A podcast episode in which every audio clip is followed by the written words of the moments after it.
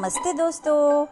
બાળકો, આપણે ત્યાં ખૂબ જૂના સમયમાં જ્યારે કાર્ટૂન હજી આવ્યા જ ન હતા, ત્યારે રામાયણ, મહાભારત, વિક્રમ વેતાળ, સિંહાસન બત્રીસી આવી સિરિયલો ખૂબ જ પ્રચલિત હતી.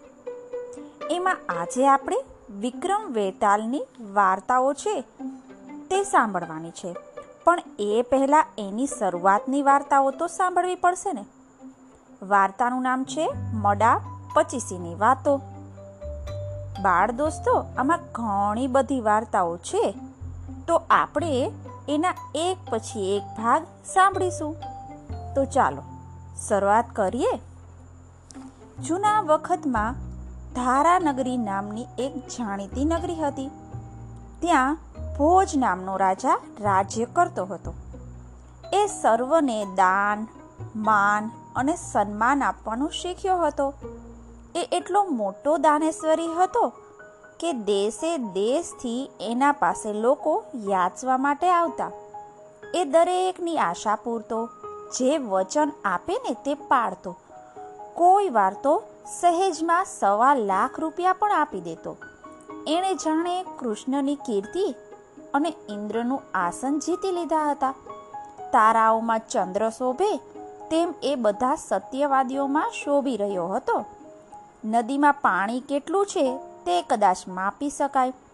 કદાચ આકાશમાં તારાઓ કેટલા છે તે પણ ગણી શકાય. પણ ભોજે એટલા બધા દાન આપ્યા હતા કે એનો આંખ ન નીકળી શકે. નિર્ણય થાય નદી નીરનો, ખગતારા ગણાય. દાન દીધા ભોજ નરપતે, અકળિત તે ન કળાય. એવા ભોજના નગરમાં એક વાણિયો રહેતો હતો. એ છપ્પન કરોડ રૂપિયાનો ધણી હતો. એને પવિત્ર પત્ની અને ચાર પુત્રો હતા. મોટાનું નામ રામો, બીજાનું નામ સામુ, ત્રીજાનું નામ રણછોડ અને ચોથાનું નામ કુબેર. પોતાના મરણનો સમય પાસે આવ્યો. ત્યારે આ વાણિયાએ ચારેય છોકરાઓને પાસે બોલાવ્યા અને શિખામણ આપી. અંતે એણે કહ્યું તમે કોઈ દિવસ અંદરો અંદર લડતા નહીં. મેં મારા પલંગ નીચે ધન દાટી રાખ્યું છે. મારે તેરમાં પછી એ કાઢીને વેચી લેજો. આટલું કહી પિતા તો મરણ પામ્યો. છોકરાઓએ એની પાછળ સારી રીતે ક્રિયા કરી ને ઘણા પૈસા ખર્ચ્યા. એમ કરતાં એક મહિનો વીતી ગયો. ચારેય ભાઈઓ એકાંતમાં ભેગા થયા. તેમણે નિર્ણય કર્યો આજે રાત્રે કોઈ હોય નહીં ત્યારે આપણે પલંગ નીચે ખાડો ખોદીએ ને એમાંથી જે નીકળે તે વેચી લઈએ. રાત પડી અને છોકરાઓ ઓરડામાં આવ્યા. તેમણે ખોદી, ભૂમિ, શોધી સમસ્ત નીકળી દાબડીઓમાં એક વસ્ત. હીરો હે મોતી નહીં માહે, આડ પંપાડ, દીઠું એક તાહે. કટકો એક કાગણ તળો, બીજો કટકો પહાડ, ત્રીજો કટકો લોહતણો ચોથો મૃતિકાને છાણ. પલંગ નીચેની દાબડીઓમાંથી મોંઘા રત્નને બદલે કાગળ, પથ્થર, લોખંડ અને માટી અને છાણ નીકળ્યા. છોકરાઓ તો આભા બની ગયા. એમને આમાં જરાય સૂઝ ન પડી. એ જાત જાતના તર્ક વિતર્ક કરવા લાગ્યા. ડોસાએ કપટ કરીને અમને ઠગ્યા કે શું? એણે અમને મૂર્ખ ઘણી બધી માલ મિલકત સંતાડી દીધી હશે કે કુટુંબના દુશ્મનોને બધી જ મિલકત આપી દીધી હશે? અંતે આ વાત તેમણે પોતાના બીજા સગાઓ આગળ મૂકી. એમને પણ આમાં કંઈ ગમ પડી નહીં. એટલે એ ભાઈઓએ આ વાત પંચ આગળ મૂકી.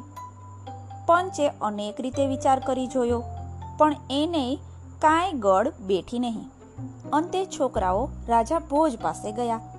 બધી વિગતવાર વાત કહી સંભળાવી. અંતે તેઓ બોલ્યા, તાત અમારો કહી ગયો, લેજો સૌધન માલ શોધતા સર્પ સાંપડ્યો, શા કરવા તેના હાલ? આ તો મિલકતને બદલે સાપ હાથ આવ્યો હોય ને એવું થયું.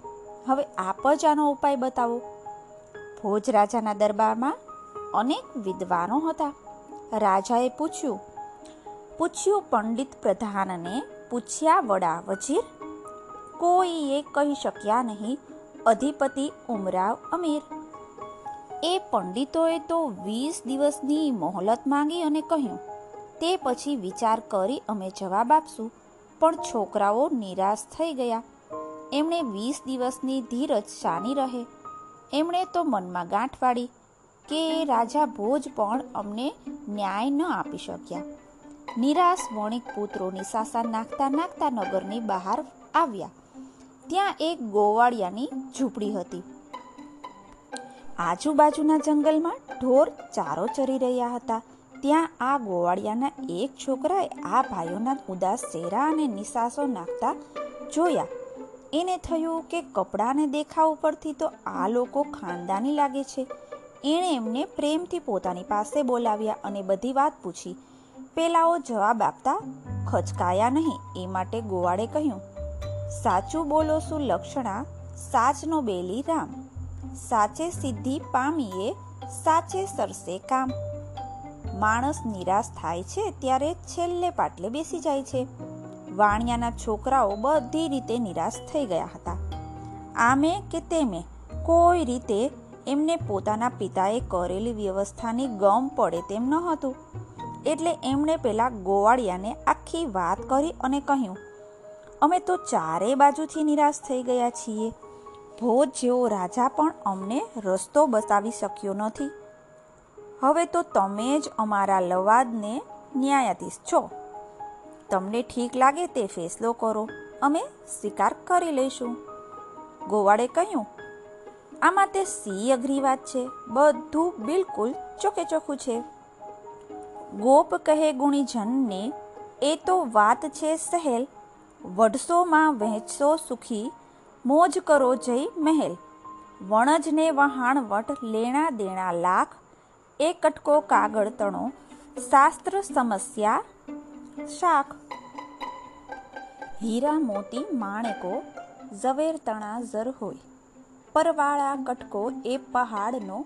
કનક કશામાં કોઈ સોના રૂપા શાહવટો કાંસા તાંબા કોડ લોહ કટકો એ લક્ષવસા ક્ષણો માત્રની ખોડ મેડી મહેલ અટારિયો કણકોઠાર અંગાર કરિયાણા વસાણા કપડા એ મોટી છાણની ઠોર કાગળનો કટકો એટલે વેપાર વહાણવટું અને ધીરનાર પથ્થરનો કટકો એટલે કિંમતી પથરા ઝવેરાત અને એના દાગીના. લોખંડનો કટકો એટલે બધી ધાતુઓ. એમાં સોનું, રૂપું, કાંસું, તાંબુ આ બધું પણ આવે. ને એનો વેપાર શાહવટ પણ આવી જાય. છાણ એટલે કે મકાનો, અનાજના કોઠાર બણતણ કરિયાણા, વસાણા, કપડાં આ બધાનો સંગ્રહ અને એનો વેપાર. એ આમાં સમાઈ જાય કારણ કે એ બધું અંતે તો માટી જેવું જ થઈ જાય ને. ગોવાળે ભાઈઓને સમજ પાડી. તમારા બાપુની ઈચ્છા એવી છે કે ચારેય ભાઈઓમાંથી એક ભાઈ, શરાફી વહાણવટુ વગેરે લઈ લે, બીજો ઝવેરાત લે, ત્રીજો કિંમતી ધાતુઓ ને એનો વેપાર લે, ચોથો મકાનો અને કરિયાણા, કાપડ વગેરેની દુકાનો ને કોઠારો લે. અર્થ બરાબર બંધ બેસતો હતો. એટલે છોકરાઓ તો ખુશ થઈ ગયા. એમણે ચાર ચિઠ્ઠીઓ બનાવી ને તે નાખી, દરેકે એક એક ઉપાડી લીધી. આવેલી ચિઠ્ઠીઓ પ્રમાણે ભાગ વહેંચવાનો એમને નિર્ણય પણ કરી લીધો. ગામમાં જઈ એમણે લોકોને વાત કરી કે અમારા ભાગ પડી ગયા. લોકો અચરજમાં પડી ગયા. છોકરાઓએ ગોવાળિયાની આખી વાત સર્વને કહી. આ વાત ભોજ રાજાને કાને પણ ગઈ. રાજાએ તો વિચાર કર્યો આ પહેલાં પણ આ છોકરાએ આવી ત્રણ મુશ્કેલ બાબતોનો ઉકેલ કાઢ્યો હતો. પણ સામાન્ય ભરવાડના બાળકમાં આટલી બુદ્ધિ તો હોય નહીં. એટલે જરૂર આ પ્રતાપ એની જગ્યાનો છે. એ બેસે છે. એ જગ્યા જ અલૌકિક હોવી જોઈએ. બાળકો, આ મડા પચીસીની વાતોમાં ઘણી બધી વાર્તાઓ છે. એના બધા ભાગો આપણે એક પછી એક સાંભળીશું. અહીં મોડાનો અર્થ મળદો થાય. આ વાત તમને ચારથી પાંચ વાર્તાઓ પછી સમજાઈ જશે. ચાલો ફરી મળીએ.